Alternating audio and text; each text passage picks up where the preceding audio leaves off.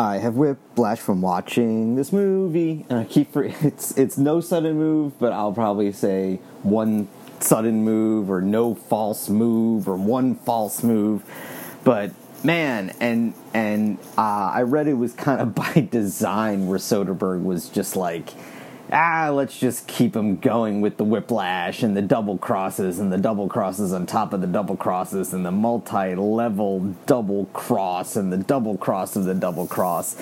Uh, and, and with that, it just makes it a really fun um, movie to watch. I mean, not to mention the way it was directed, the way it was acted, the way it was paced.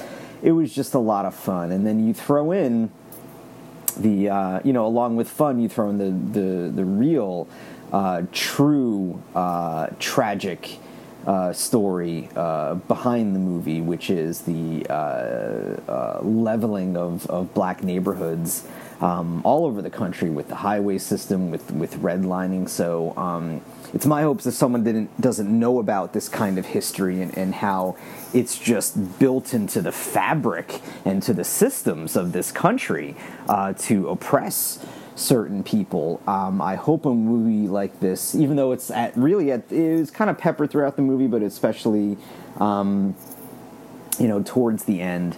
Uh, about just this uh, terrible history of this country of ours um, and how history can have you know moments of bravery and triumph, but then also moments of just quite terrible and, and harmful actions.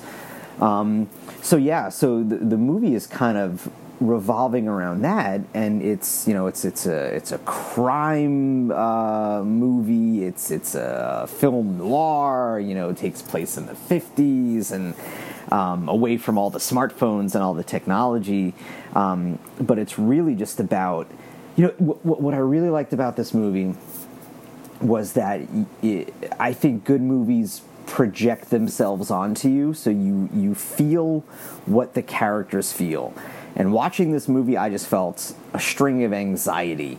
Um, I because because no character was ever able to relax because just like that they could get killed or they could get hurt or they didn't know what was happening next and you know if anyone made a sudden move you know they were they were ready to strike or you know kill or be killed with this so um so I definitely felt that throughout the whole movie, throughout throughout all the different stages from from um, uh, the quote unquote babysitting of the house all the way to the end where you didn't know what was going to happen to uh, to Goynes to, to Don Cheadle's character. And let me just say something about Don Cheadle. I have been living with Don Cheadle, uh, figuratively, uh, of course. But since the beginning of the pandemic, um, especially during lockdown, where um, I started watching House of Lies, and then after House of Lies, I was uh, watched Black Monday, so I'm all caught up to that, and now I'm watching uh, No Sudden Move. So it's just been uh, uh, Cheadle extravaganza at my place, and uh, and he's such a great actor and such a great presence. Um, House of Lies was was all right. Uh, Black Monday is a, a, lot of fun, um, and and No Sudden Move was good as well. So, uh, and not, not to mention the ensemble cast, like what a great cast all around. Some had big parts, some had small parts, others were unbilled, like like Matt Damon. Um, and Matt Damon was was excellent in it. Oh my god, that monologue that that, that he gave, and um, I don't think he's ever played a character like this before. You know, the the kind of the, just basically the puppet master, the person of privilege in a powerful position, pulling all the strings and then just getting what he wants at the end, kind of foreseeing how things, or hiring the quote unquote right people to get uh, back what's his and uh, making more money in the process. Um, even after the Justice Department uh, found all these companies guilty, no fines were levied, as it says at the end. So, um, so he was excellent too. I did read that George Clooney was um, scheduled to be in this movie, but he did not want to do it because this was actually shot in, in you know, listen, we're still in a pandemic now. This was shot before vaccinations, so I would imagine um, uh, I believe the Directors Guild uh, was uh, responsible for uh, safety of the set. I don't think anybody caught COVID during the shooting of it, and lucky them. Um, so, but but um, George Clooney has an asthmatic son, so he didn't want to take any risks, and uh, and why why take that risk when you know he did, not like he needs to work. Um, and he obviously has his son's uh, best interest at heart. And I'm sure George Clooney has a nice sprawling estate, uh, and where his son is is comfortable and safe, as as well as uh, his family. So I, I would have been interested who he would have played. I don't think there was any news he, who who um, he would have been cast as, but maybe the Matt Damon role. Um, if not, you know, he could have played a, uh, a slew of characters. And, and speaking of characters, it was so cool to see Ray Liotta in this. Um, and Brendan Fraser, who uh, I have been living with Brendan Fraser figuratively, of course, because uh, uh, I watched all of Doom Patrol um, while in lockdown. And he, I mean, he was excellent in Doom Patrol. He was great in this. And, and I just, you know, I remember Brendan Fraser from Airheads and Encino Man. But before that, he was in School Ties. So it showed the, the, the range, well, the range that he has, um, as well as The Mummy, uh, an action movie. But, but he's a really good dramatic actor. He was excellent in The Affair as well. Um, so uh, and, and, he was good in this. So uh, great ensemble cast, great filmmaking, great directing, um, uh, and and a great movie all around. Just uh, just so much fun. Keeps you on your toes. You're kind of not sure how it's going to end or who's going to what's going to happen to who. Uh, you think someone's going to get away, and before you know it. They're gone, and then when you think someone else is going to get away, before you know it, they're gone, and it just it just shows. I, I think of levels when I watch this movie. So you have, you know, just a regular schmo going to work, gets involved in something, and then you go to his boss, and then his boss's boss, and his boss's boss's boss, and his boss's boss's boss's boss. And and Goynes and Russo, I believe it was Goynes who said, well, you know, let's find out who is controlling this guy and we'll go to them because we'll get more money and how much money is enough and just when you think that you know you can get the most amount of money, there's always more. And depending on their motivations and what they want to do and their options, uh, they're, they're striving for more to try to find a comfortable life. And with Don Cheadle's character, he was lucky he got out with his life. And at the same time, he just got, you know, the, the $5,000 that he was uh, originally promised, where he had hundreds of thousand dollars in his hand. And it, it just goes to show, you know, uh, the, the levels of whether it's in the crime world or the business world, and the the two certainly crossed over in this movie. Uh, what's considered the le, quote unquote legit business world is actually crime. Um, but it goes to show the levels of muscle and you know the levels of brains and thinking that goes into all this and strategy and just how you know devious and smart one has to be to literally survive. And if it's not about survival it's how much money you're going to make and how far you are you willing to go to um, to you know to get all this money and to get all this power and what drives someone to have all this money when they don't need the money what is it? Is it ego? Is it is it power? Is it competition? You know it could be a combination of all those things depending on the person.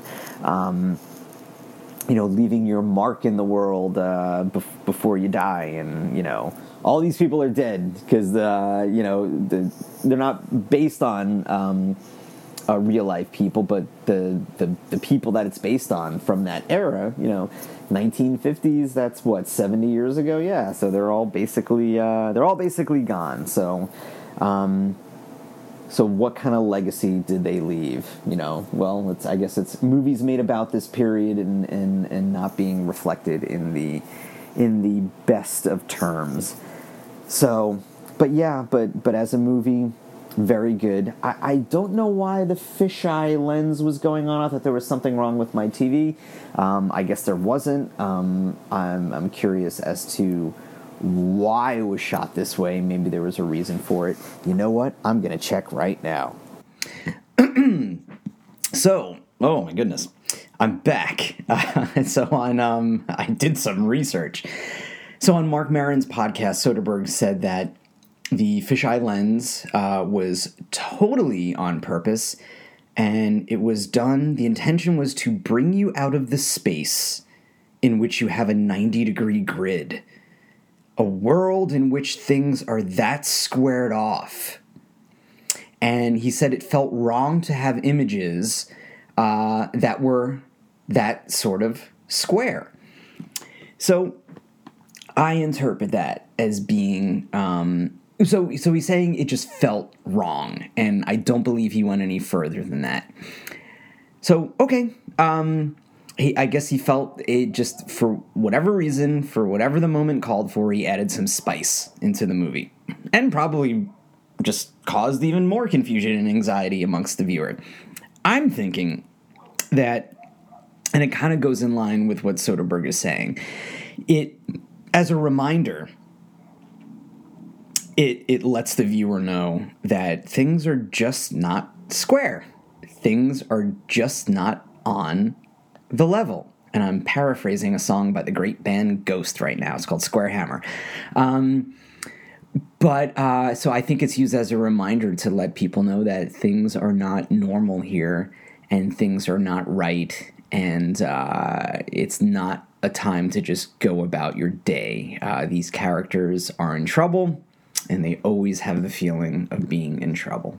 It was an interesting choice because you're not used to all of a sudden being like, well, what is going on? You know, like you can watch a fisheye lens when someone's looking through a peephole, but uh, as far as um, you know, during a quote unquote regular part of the movie, it's it's not something I've seen before. So so yeah, there you have it. Um, I just want to thank my friends from the Insufferable Bastards podcast because I listened to their review and then I shut it off because they were. I think they were about to go into spoilers, so they liked it a lot. I do trust their judgment, um, and uh, they got me to watch the movie because at first I was like, oh, all right, whatever, it looks all right, cool cast, but I, am glad. Um, I'm glad I listened to their podcast and they uh, recommended it uh, indirectly for me. So, um, so yeah, if you want to recommend this podcast, go ahead. Uh, you can rate and you can share wherever you're listening, and then you can follow me on Twitter at MMAM Podcast. You can find me on Facebook at MMAMPodcast.com, and you can email me at MMAMPodcast at gmail.com. So uh, I hope everyone's okay. I'm okay. It's been a while since my last podcast. Just things have been really, really busy for me. Um, but I'm doing all right. I'm fully vaccinated. Uh, New York has certainly opened up from where we were six months ago. It's almost like night and day, but unfortunately, the the uh, case um, positivity rates are creeping up all around the state. Relatively speaking, for the rest of the country, we're doing really well. Uh, that being said, though, it's it's uh, the positive positive cases are mostly like 99% uh, from people who are unvaccinated, which means you, if you're not vaccinated, please get vaccinated. Just think of the things you can do safely when you're vaccinated. Think of the people you can protect when you're vaccinated. If you want to be a hero, this is the way to do it. Get vaccinated and protect those who can't get vaccinated yet, um, or just can't get vaccinated in general, the really vulnerable ones. That's how you can help each other. And that's how we can defeat this virus so it's just a nuisance instead of the killer uh, that it is. Millions of people have died all over the world, and please do not become one of them, especially when it's just so preventable. Um, and uh, another way to, to gain strength is to get your information from credible sources uh, New York Times, BBC, USA Today, NPR, Washington Post. Um, it's they're just uh, a few great resources that, that give you the facts, that give you the news. It's not shadowed in propaganda or emotion. They live within the nuance. They tell you what's true, they tell you what's not. They have a whole process that they follow to try to get the truth out there. Um, and if they make a mistake because they're all human beings and human beings make make mistakes, they they let you know about it. Um, so no, nothing's perfect. Perfect is such a subjective term, but you know, let's not let perfect be the enemy of the good because those sources are certainly good. So I hope you're doing good. I'm doing all right. And um, I think that's it for me. Um, hopefully, I'll have another podcast uh, very, very soon. A lot sooner than it's uh, than it's been since the last one. So take care, everybody. Bye.